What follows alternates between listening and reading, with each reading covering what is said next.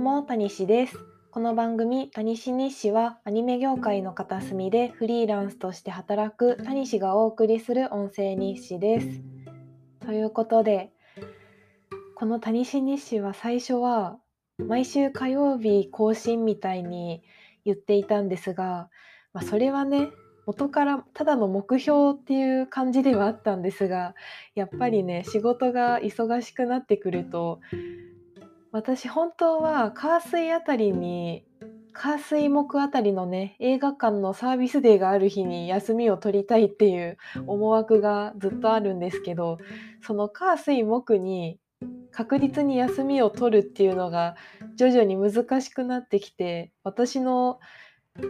休日を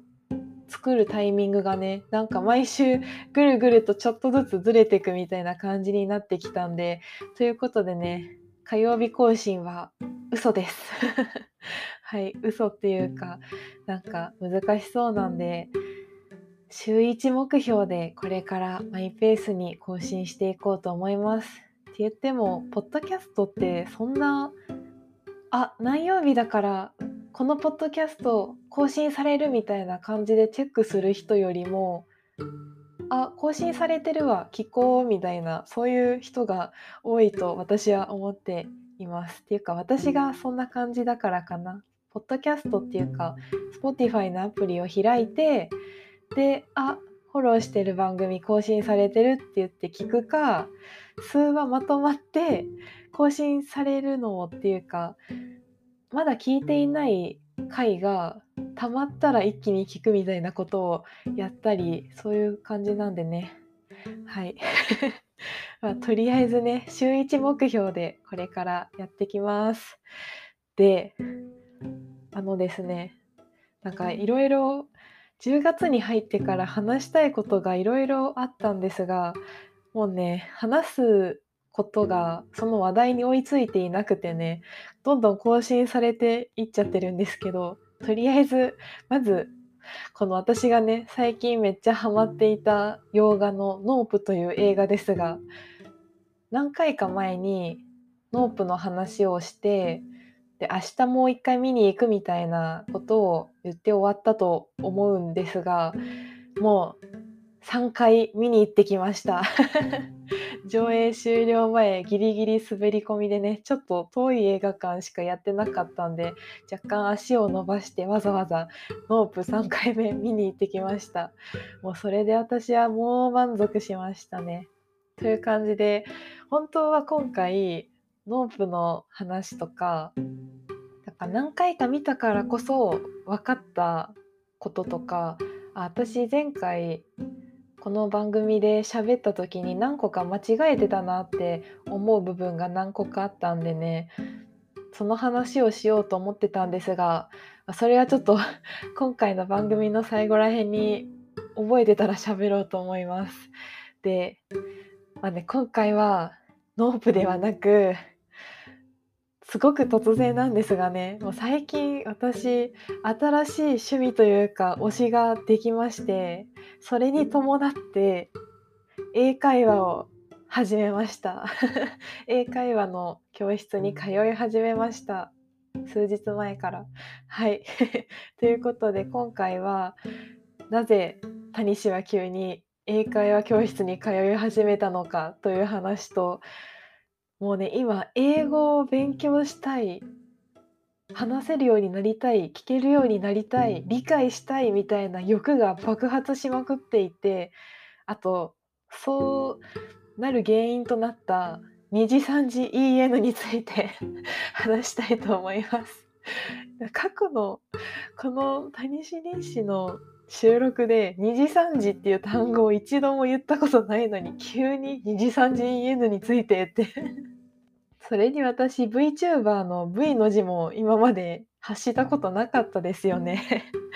ということでとりあえず今回は私が最近急にハマりだした VTuber の話と英会話教室の話をしていこうと思います。で私まず私の VTuber に対しての認識なんですが VTuber どころか YouTuber も私全然興味がなかったんですよ。しかもなんか YouTube っていうもの自体もなんかミュージックビデオが公開されたり新しいアニメの PV とか見たいアニメとかクオリティの高いアニメのノンクレジットオープニングとかそういうミュージックビデオやオープニング映画の予告みたいなそういうものしか見てこなかったんですよ。ということで私は YouTube 文化というものが全然分かっていないというか何がいいのか全然分かんなかったんですよ。だいたい YouTuber とか VTuber ってゲームしたりちょっとふざけたことというかなんかバラエティ番組っぽいところっていうかなんか面白いことをやって視聴者視聴者を楽しませるみたいなそういう感じですよね。でも私それの良さが全然分かんなくて、まあ、テレビより面白いのかもしれないけどなんか見ていなきゃダメじゃないですかポッドキャストと違って。なんでなんかそのわざわざ画面をじっと見てまで見るものなのか見て面白いものなのかみたいなそういうめっちゃ結構冷淡なというか若干引き気味に見ていたんですね。けどまあ家族の太郎が VTuber とかあと東海オンエアとかよく見てるんであなんか面白い人にとっては面白いんだなとかあこうやってハマってる人は見てるんだなとかそういう感じに思うようにはなってたんですけどそれでもやっぱ私も見ようってなったことは一度もなかったんですよね。あでもあれですね。サロメ城？2時3時のサロメ城という VTuber がいらっしゃるんですがなんか割と最近デビューした方かな。そのサロメ城のお嬢様口調みたいなのがすごいなんだろう。あの方のすごいとこってキャラ作りが完璧ってところなのかな。なんかお嬢様になりたいお嬢様キャラみたいなそういうものが完璧に口調からとかからも作り上げられてるのが受けてるのかな。なんかそのデビューした直後にツイッターですごい流行ってるのを見てでサロメ城の動画だけは見たことがありました。でそれ以外は本当に見たことがなかったんですね。でもそんな私がね急に2次3次 EN とか言い出したいきさつはですね、っていうか原因はですね、あの、先月、友達の結婚式に行くために東北に行ったんですね。あで、その話を私、ポッドキャストでしたんですが、この番組で一回話したんですが、実はその回は消去しちゃって なぜかというと、結婚する友達のことについてとかその時一緒に行った友達の話とかあまりにも詳しくしすぎたなっていうのと詳しく話しすぎてる割になんか気を使ってというかなんだろうオブラートに包みすぎてて私が本当に言いたいことはほとんど言えていないけどなんかでもちょっと言いたくて遠回しにモニョモニョなんか言ってんなみたいな感じでどっちつかずだったんでなんか気持ち悪いなと思って消しちゃったんですが、まあ、それは置いといてとりあえずオブラートに包みすぎると結局は何が言いたいんだみたいな感じになっちゃうんでこれからは言いたいことが話したいことがあるならもうちょっとぶっちゃけて話そうかなと思いつつもでも友達とか家族のこととかあまりにも身近な人のことの話をする時はねそもそも話すか話さないかっていうのを考えないといけないですね。あ、はい、話がそれていく。で、これはまた置いといて、その友達の結婚式に参加するために東北に行って、で、まあ、遠いんで、その参加した全員がホテルに泊まったんですね。その花嫁のその友達が手配してくれてホテルに泊まったんですよ。でその時に一緒に結婚式に行った地元の幼なじみの子と私は同室になって、まあ、一緒にねなんか部屋でわちゃわちゃと寝る前におしゃべりしてたんですよ。2時3時エールにその友達がドハマりしてて沼ってたんですよね。でまんまとね、ま案の定そのホテルの部屋で私はいろいろ動画をね見させられて、まあ、布教されたわけですよ。でまあもともとツイッターでその子が「いやこの動画めっちゃ最高」みたいな感じでよくリンク貼ってたんで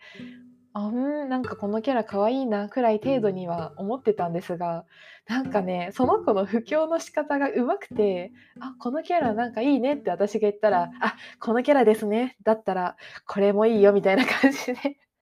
誘導されてでまあねなんかその友達の結婚式に行った日をきっかけになんかねちょっといいなって思い始めちゃったんですよ。でまあまあ、家に帰ってからふと思い出してね仕事の合間の息抜きとかにその2次3次 N の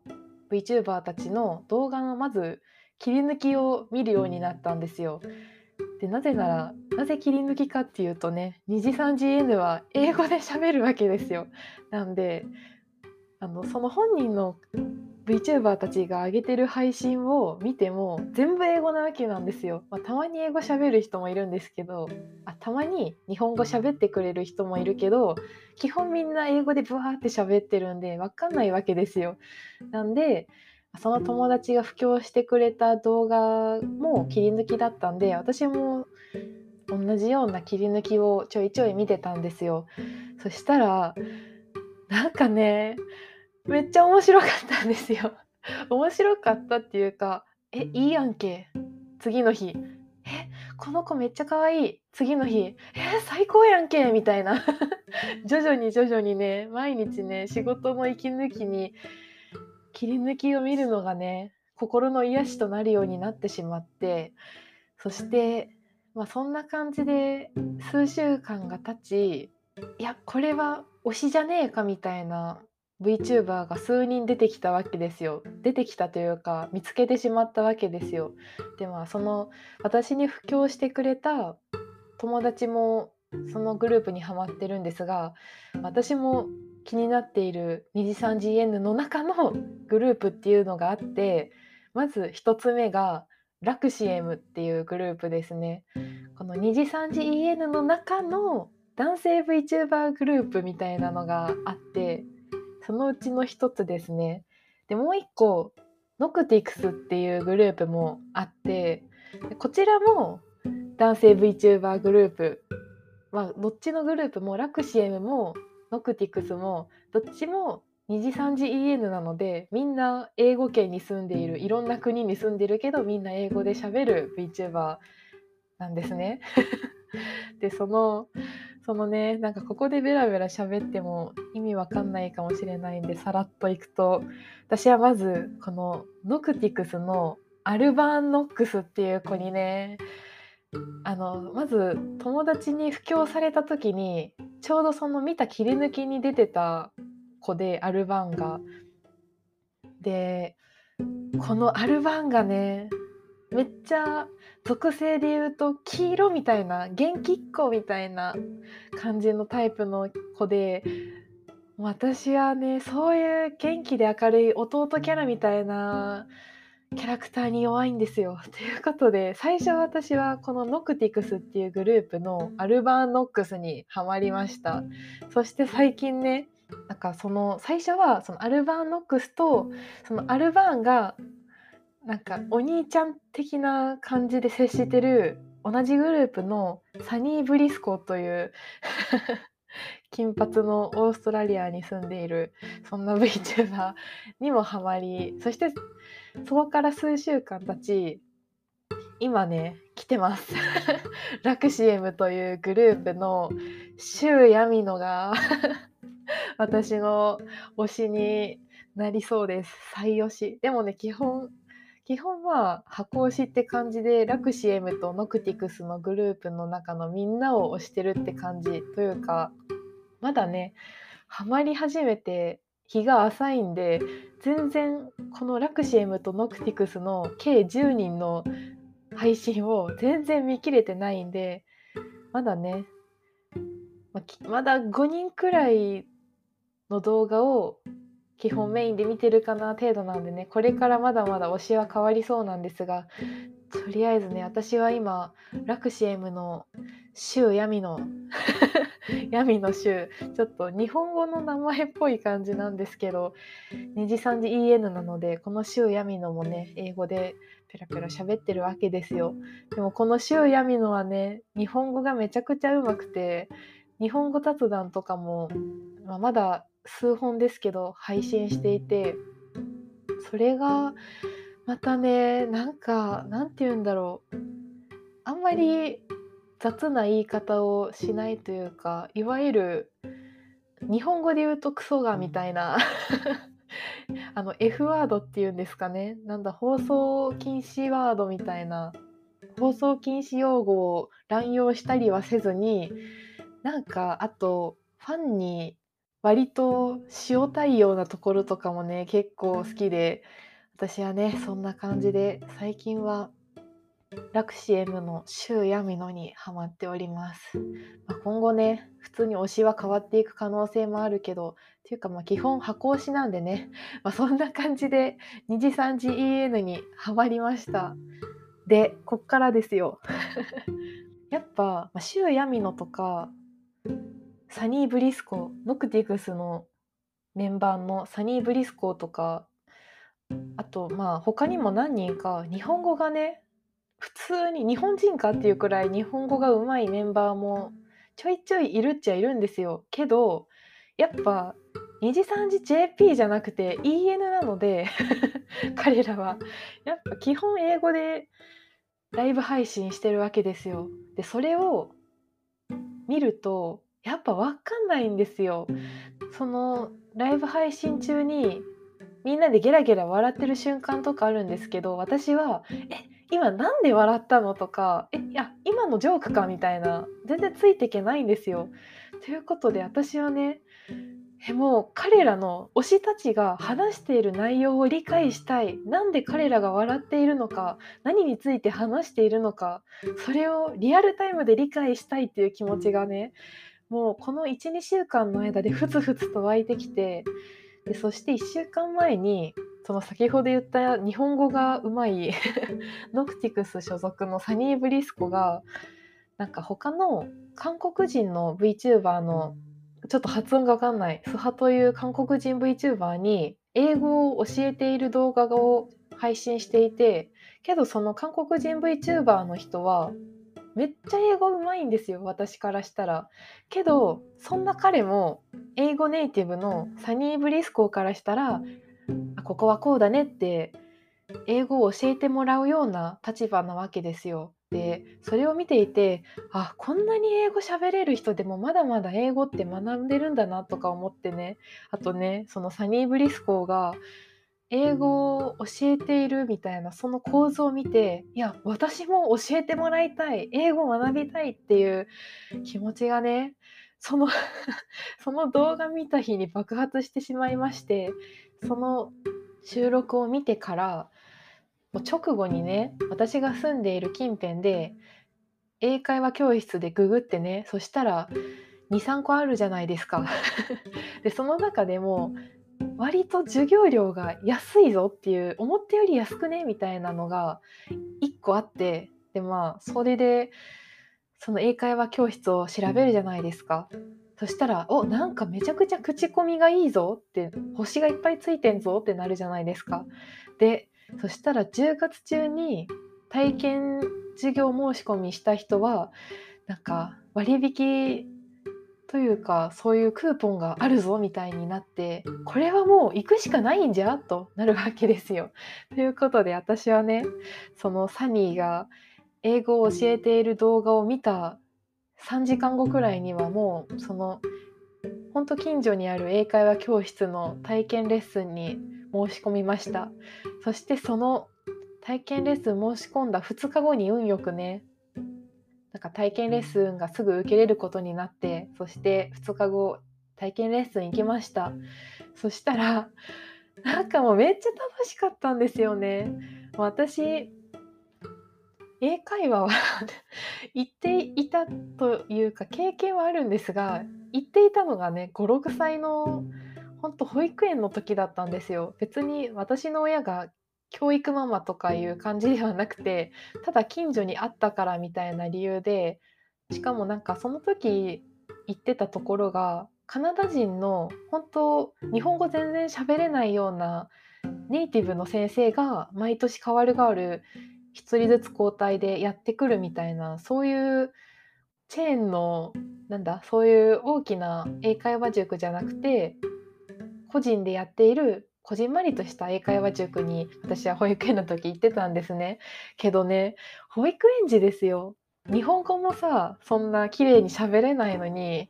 英語の文法を教えられても分かるわけないんですよ。でしかも私めちゃくちゃ今以上にめっちゃもう信じられないくらい恥ずかしがり屋だったんですよ。家ではずっと喋ってたと思うんですけどおばあちゃんに対してもなんか「タニシちゃん欲しいものがあったらおばあちゃんにいいな」って言われても恥ずかしいというかお願いするのが 恐縮になって 恐縮っていう、まあ、言葉は保育園児に合わないですけどなんか「え何もいらない」みたいなそういう感じの子供だったんですよ私は。なのでもちろんその保育園の時に行っていた英会話塾で私はその喋れるっていうのは全くなくてまあ保育園なんでリンゴとかそういうもののイラストが描かれたカードを出してでそれを英語で言ってみたいななんか単語の発音とかそういうレベルからのスタートだったんですけどやっぱ会話はできなかったわけなんですよ。けどこの20年以上の時を経てあの久しぶりにというかもうほぼ実質初めて英会話に通っていややばいまた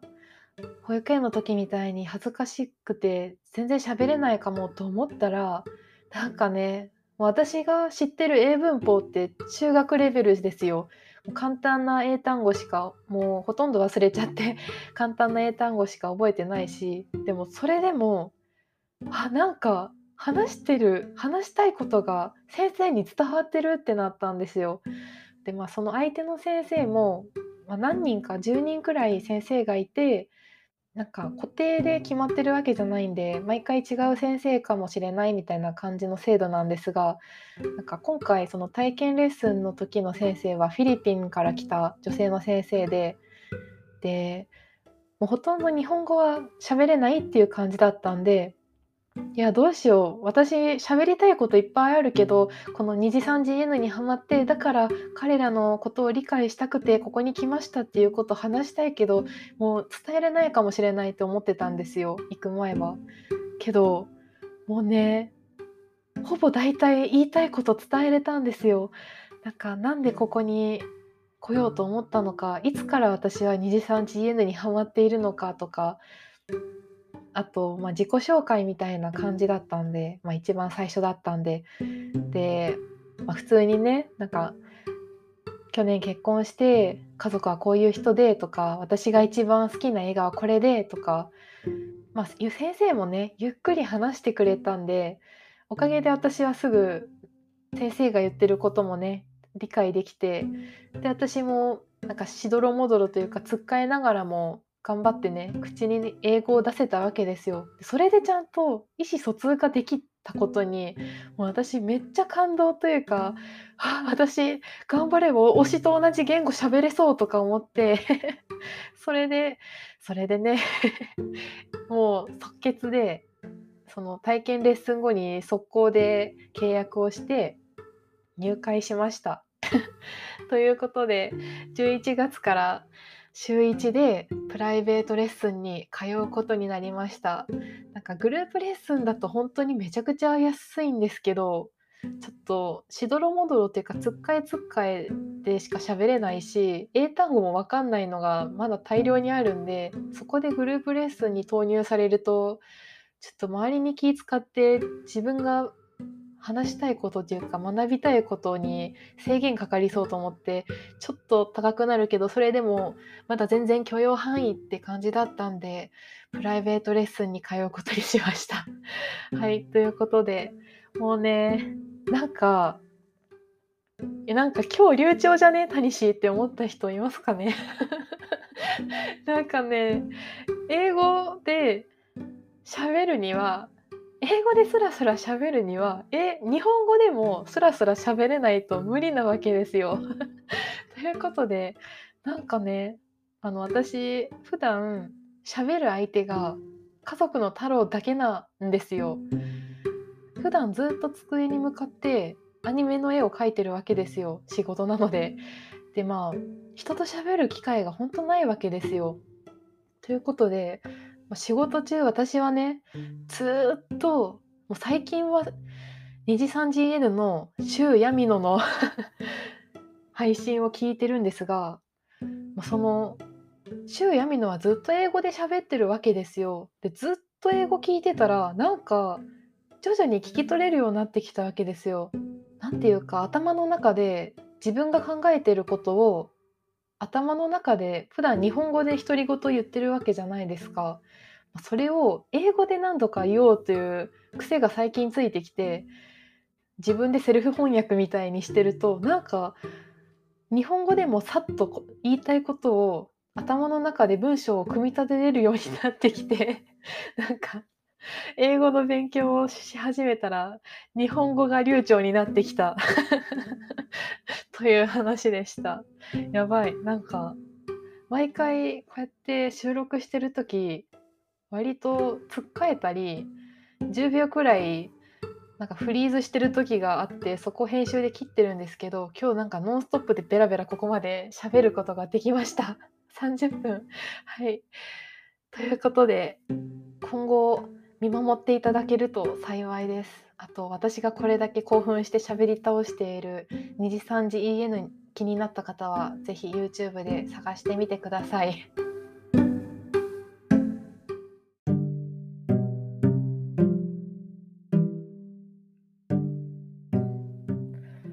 はい。ということで、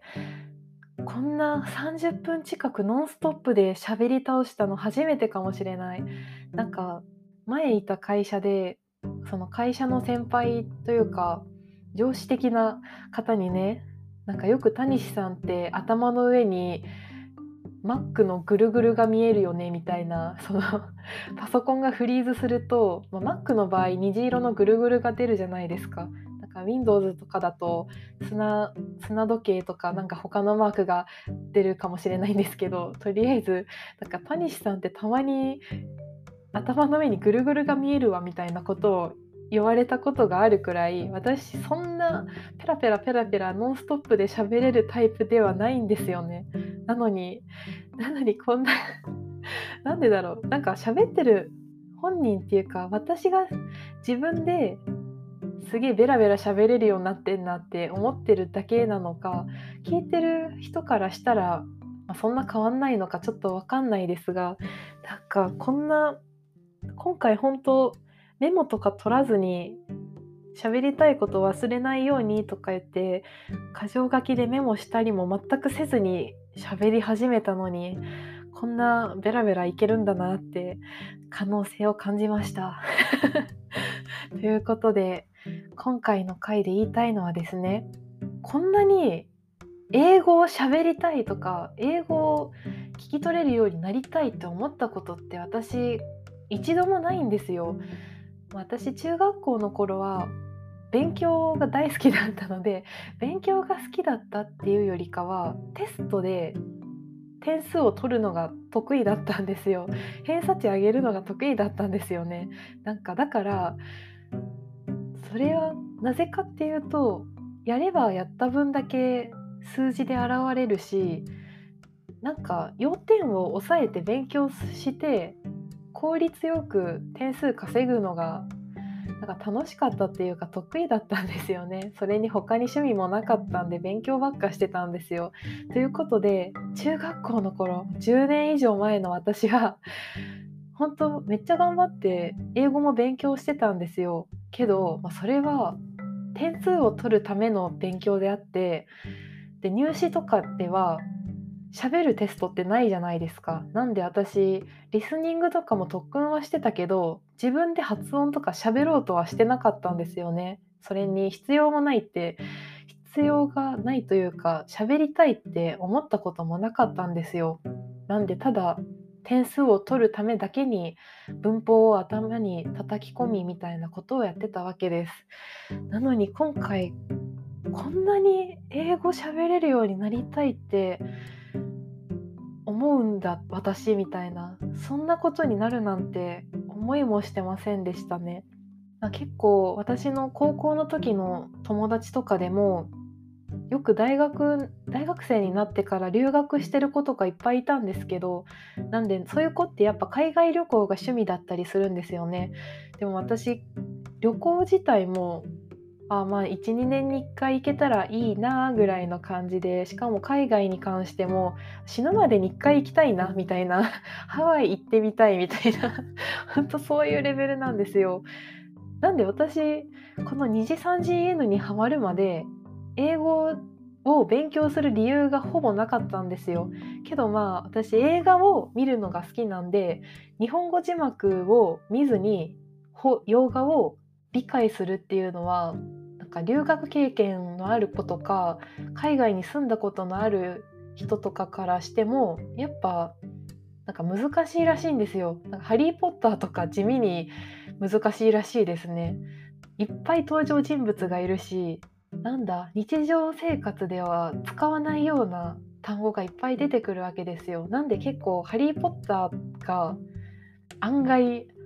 英語のままで理解するのは難しかったりするみたいなのを聞いていやそれは私も無理なんでは留学したことある人とかでも洋画をそのまま見るの難しいって私も不可能じゃんって思って最近はほぼ諦めてたんですがもうね2次3次 EN のおかげでもうね人生で初めてこんなに勉強に対して意欲が湧きましたね。っていうかこれあれかもしれないですね。勉強っていうより趣味に近いのかもしれない。なんか勉強したいではなく推しを理解するためにやるしかねえみたいなもう英会話が趣味になりそうだなって私はちょっと希望を持ちました。ということで、はい、あまたここから長々と喋ってしまいそうなのでちょっとそろそろ締めたいんですが。ということでねなんかとりあえずこの2次3次 EN のラクシエムとノクティクスその中の特にねあの英語を教えるみたいなそういう動画を配信していたサニー・ブリスコそしてめちゃくちゃ面白い日本語雑談を配信していたシュウヤミのありがとう この2人のおかげでねなんかシュウヤミノの日本語雑談会がめちゃくちゃ面白かったっていうのとサニー・ブリスコーの英語を教える配信が面白かったっていうこの2つが決め手で私はいや私も英語勉強したいってなったんでありがとう2次3次 EN そういう気持ちでございます。はいということでまあ体験レッスンは終わって11月からなんでね本格的に通い始めるのはでもまだ1回しかその英会話には行ってないってことなんですが、まあ、その時に先生が教えてくれたなんか英語の言い回しっていうかなんか軽くねささっと教えてくれたんですよ。でふんそんな言い回しがあるんだってまあその時は終わったんですね。でまあ次の日に周ヤミノの英語での雑談を仕事をしながらねなんかヒアリングレッスンみたいな なんだろうなんかもうとりあえず耳に鳴らそうと思ってとりあえず垂れ流してたんですよ。そしたらなんか数週間前よりその周ヤミノの英語での会話というか話が理解できるようになってたんですよね。それでもうそれだけで私おーってなったんですがその時にその話の中で体験レッスンの時に先生が教えてくれた言い回しをシュウヤミノがめっちゃ言っててあこれこの前先生が言ってたやつだって私もうねめっちゃ嬉しくて本当たったそれだけですよ本当なんか知ってる人からしたらそんなんよく言う言い回しじゃんって感じかもしれないんですがちなみにそれは pretty の使い方ですね。 pretty good とかなんだろうシュウ・ヤミノは pretty good 以外にも pretty oily って言ってましたけど そのまあいいねみたいななんだろう so good じゃないそこまでじゃないけどまあ結構まあまあいいねみたいな時に pretty って使えるらしいですね。あちなみにあの私の発音はもう超日本人的なペタペタ発音なので あのあの優しく見守ってください。ほんとね知ってる人からしたら「なんやプリティか」ってそんだけのことかみたいな感じかもしれないんですが私はねプリティって可愛いっていう意味しか知らなかったんでなんかそれを周ヤミノが実際にめちゃくちゃ使ってるっていうのがねなんかもうね嬉しくてもう体験レッスン1回でそれですよ。コスパ良すぎと思って。こんだけでこんなに嬉しい気持ちになれるんだと思ってね、まあ、あと、まあ、英語を流暢にペラペラ喋れるようになるには日本語も流暢にペラペラ喋れるようにならないといけないなっていうの以上に、まあ、英語を文章で書けなければ喋れるわけはないって思ったんですよ。まあ、それと同様に英語をかけても喋れないっていうのがね、まあ、よくあるパターンなのかなって思うんですがでもねやっぱかけるに越したことないじゃないですか。あとふわふわっと喋って使ってる英文法を実際に書いてなんかあこういうことかって改めてちゃんと理解するっていうのも大事かなと思ってちょっと、まあ、全然他人アカウントじゃないですけどノートっていう、まあ、ブログサービスで英語でその英会話で喋ったこととか学んだことあとついでに二次三次 EN について英語で話してみるみたいな書いてみるみたいなことをノートでやってみたりという感じでね。まあね英単語もね私の一番の問題って英単語なんですよね。覚えたいな。なんか覚えないと英文法が中学レベルはまあ大体いけるんですよ。けど、まあ、それをパッと口で出せるかっていう問題はあるんですけど、それ以上に英単語なんですよ。なんかねそこはでも話そうと一回口に出してあこの話したいなけどこの日本語でこの日本語は英語だと何て言うんだろうっていうのを何回も繰り返していったら覚えるんですかねなんかそんな感じがしました。ということで長くなってしまいそうなので今回はこの辺で終わろうと思います。また今後もね英会話の進捗とか2次3次 EN の話をしたりなどすると思います。あとまあ いつかまた改めてノープの話をちょっとするかもしれません。という感じで今度こそ締めようと思います。はい、ということで、この番組ではお便りやご感想をお待ちしてます。番組概要欄の Google フォームからお気軽にお寄せください。ということで、今回はこの辺で、谷西日誌でした。さよなら。